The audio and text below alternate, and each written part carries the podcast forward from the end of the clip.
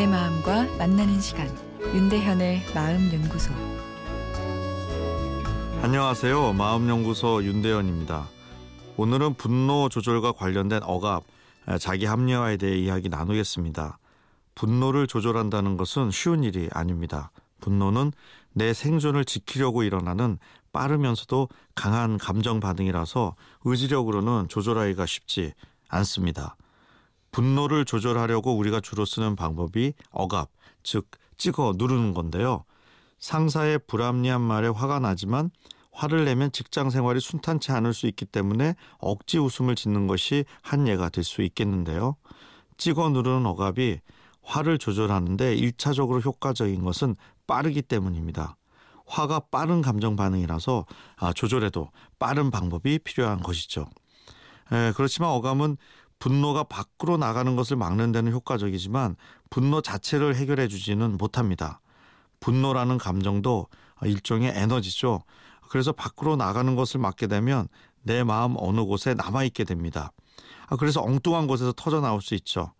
즉 화풀이를 하게 되는 것입니다. 특히 직장 상사처럼 화를 내는 것이 금기인 상대에게 분노가 쌓이게 되면 억압이 더 강하게 일어나는데 찍어 누르는 것만으로는 한계가 있어서 인지 부조화에 따른 자기 합리화라는 현상이 일어나게 됩니다. 직장 상사와의 관계로 예를 들어보겠습니다.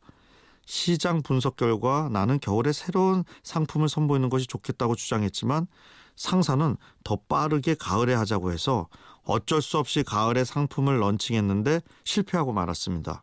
그런데 상사가 왜 가을에 상품을 내보냈냐며 적반하장으로 나에게 화를 냅니다.